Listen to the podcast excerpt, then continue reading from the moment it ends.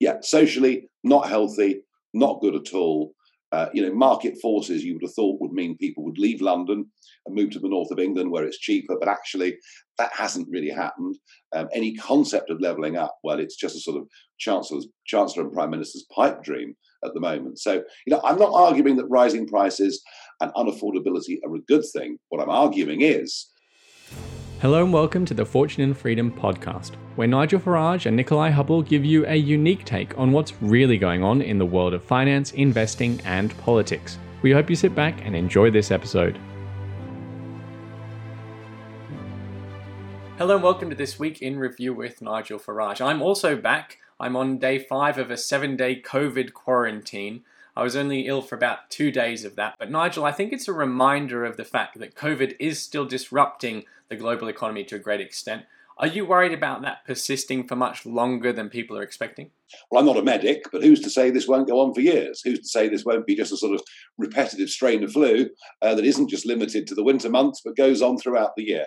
Uh, you, you, know, clearly uh, in parts of China and Hong Kong, uh, much of their economy has ground to a complete and total halt. Uh, there are uh, large numbers of people in the UK uh, catching COVID. It's not quite uh, where it was at the peak, but it's still very significant. I mean, you know, a lot of people I've had meetings with in the last fortnight have cancelled because they've been positive. Most haven't been that ill, but some have. Um, yeah, it's not going away, but we are learning to live with it. Uh, we're learning to accept it. Uh, I think we are taking a few more precautions than we did. Um, but look, you know, we're not out of the woods yet, I'm afraid. And, and, and we have to just face the fact that this could be here with us for a very long time to come. What do you think that means for policymakers at central banks and governments if they're thinking about this persisting for, for years to come? Do you think they'll keep monetary policy and fiscal policy looser? Or do you think they're worried about the inflationary impact that it all has on the labour supply, especially, uh, but obviously, as we've seen, as just well, as a disruption well, as well? I thought it was interesting this week that the governor of the Bank of England, Andrew Bailey, actually, for the first time, kind of acknowledged there might be a problem. And you remember a year ago when you and I were talking about, in fact, more than a year ago, when we were talking about this, and no, it isn't going to happen. There's no problem at all. And then it was merely going to be transitory, remember? Um, and this magnificent governor of the Bank of England Andrew Out to Lunch Bailey, as he was known when he worked in the city. Um, and he now says we are heading for stagflation and we've got a real problem. And the markets, particularly in America, you know, are pricing in seven, eight, nine um, hikes of interest rates over the course of the next year or so. Um, I still stick to the original idea that whilst interest rates will go up, they won't go up enough to really dampen down inflation because just the size of a national debt. Think about our repayments. You know, last year, the UK's debt repayment was almost exactly the same as the defence budget. All right. This year, it's getting on for double that. You know, we're looking at debt repayment in the UK estimated for the next year to be 83 billion sterling, up from about 45. So I still think this whole inflationary period of rising prices, of shortages. Uh, I think all of this continues, whilst at the same time, we don't get the kind of booming economic growth that we need, and COVID being part of that. So, so the overall outlook is not that rosy. Yeah, I think I was reading an article in the Financial Times about Andrew Bailey when he fell asleep during a meeting about uh, certain uh, scandals that he was supposed to be stopping while he was head of the, the regulator. Uh, and yeah, perhaps yeah. that, that sort of transfers quite well to this inflation story as well, as, as you've made the point.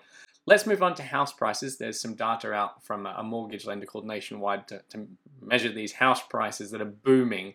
Uh, and it's getting a bit out of control, if you ask me. We've got uh, house prices rising at the fastest pace since 2004, and we know how that ended. Annual house price growth increased to 14.3% uh, this month, so it's an increasing pace of rises. Uh, the price of a typical UK home climbed to a new record high of £265,000, increasing by over £33,000 in the past year. Prices are now 21% higher than they were before the pandemic in early 2020. It's also familiar, and now we've got rising interest rates. Are we going to see another housing bubble burst? A logic, you know, would say to you purely on the statistics that you've just quoted, yes, but there's another factor here, isn't there? Called population. I mean, just think of this. There are 8 million more people living in the UK than there were at the turn of a century. 8 million. And we've got a population that is rising by half a million a year. And just think, we've opened the door to large numbers of people from Hong Kong. We're opening the door to large numbers of people coming from the Ukraine. Uh, the people that are coming, the migrants that have come since 2000 tend to be young, tend to have quite a lot of children. So if you think about the property market, the bottom end of it is completely propped up.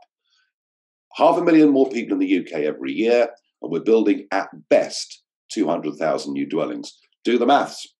So, you know, we may well get uh, some top end price drops in London as there are fewer Russian oligarchs um, able to put their money in. I mean, I mean I'm being serious. Um, uh, but, but I do think the middle and lower ends of the market, even with rising interest rates, uh, I don't think they're going to fall that far. I just don't. I want to give you another stat. This one's from the Wall Street Journal. It's only a few hours old, actually, and uh, it's the one that I find really shocking. Uh, the median value of a US home last year rose by 52,000 US dollars, while the hmm. median wage for a US full time worker was about 50,000, which means that people are earning more money, unrealized of course, but nevertheless, in the increase of the value of the median house than they are working full time. Now, that is a bit dangerous. It's exactly the sort of nonsense that we saw in the lead up to the 2008 crisis.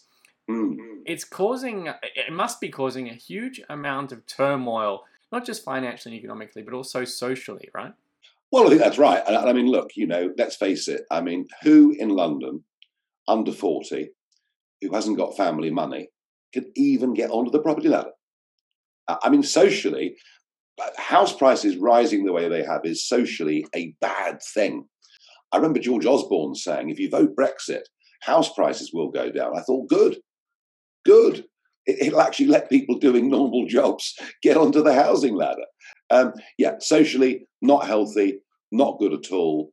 Uh, you know, market forces you would have thought would mean people would leave London and move to the north of England where it's cheaper, but actually that hasn't really happened. Um, any concept of levelling up, well, it's just a sort of chancellor's, chancellor and prime minister's pipe dream at the moment. So, you know, I'm not arguing that rising prices and unaffordability are a good thing. What I'm arguing is that for the lower end of the market to fall with massively increasing demand every year, you know, even if we do get a housing setback, I don't see it being that great. What fascinates me about it as well is how disconnected the politicians are about understanding these issues. And we've seen some funny articles and funny comments from politicians along the lines of, uh, in Australia, for example, the, the Prime Minister said, Well, if you're struggling with rentals, why don't you buy a house? yeah, yeah. I mean, yeah, yeah, completely detached from reality and normality. But no, I just don't see these things changing yet. Um, I just don't. Uh, I, I think we are you know, we're stuck in this inflationary cycle. We're likely to, we're likely to be in it for a lot longer uh, than any of the policymakers predicted. Um, and yet, you know, the main stock indices still incredibly strong. Let's move on to commodities, which is what I really wanted to ask you about this week, mm. uh, because there's been complete chaos in commodity markets for a long time now. Every week or month, it's a different commodity that's absolutely gone berserk, and, and there's all sorts of trading chaos in the trading houses. And you know your your past as a metals trader i think gives you yeah. a unique insight into this. So can you sort of explain to people what's been going on and why in commodity markets? Yeah i mean genuine genuine shortages and the ukraine war has highlighted so much of that uh, you know sunflower sunflower oil wheat uh, you know many of the basic foodstuffs have gone absolutely through the roof um, the same applies of course to commodities you know oil copper um, gold has been extremely volatile um, it's come down in the last few days. I think there must be elements of Russian selling uh, to raise money. There just has to be elements of that in the market. Um, yeah, metals, commodities, uh, nickel, of course, being the one that's kind of made a lot of the news headlines. London Metal Exchange not exactly covered itself in glory, I have to say. We should never have sold the exchange to the Chinese, and now they uh, do all sorts of perform all sorts of contortions in the nickel market to protect a Chinese short. Not pretty uh, could damage London's preeminence, actually, as the main metals centre in the world. So we're in one of these commodity super cycles. That's where we are. Um, and I just don't think it's over yet. Um, I really don't think it's over yet. Know, if you think about it, since the start of the pandemic, governments have created a lot more money. So you have a lot more money chasing the same number of goods and services. And that's where you get rising prices and shortages. And it's going to be some time before that plays out of the system. And that's what attracts people to commodities is that finite supply because they're tangible. There's only so much. Yeah. How do you suggest people gain exposure to commodities? Because we can't all be London Metals Exchange traders.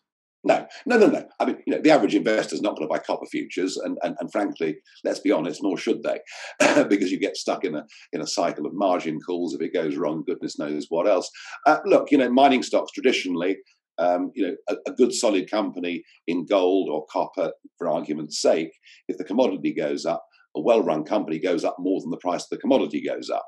That's one way of doing it. But there are also all sorts of ETFs out there, um, uh, and you know uh, in America, people looking at uranium, uh, for argument's sake. You know, a lot of talk now, a lot of talk now um, in this country, in Germany, in Belgium, big open debate in America. Uh, so, you know, there's one little example. You know, there are uranium ETFs that people can invest in. And I think that's the way to do it. To actually go in and, and try and become a commodity trader, please don't do it. And don't try and buy any uranium to store at home either.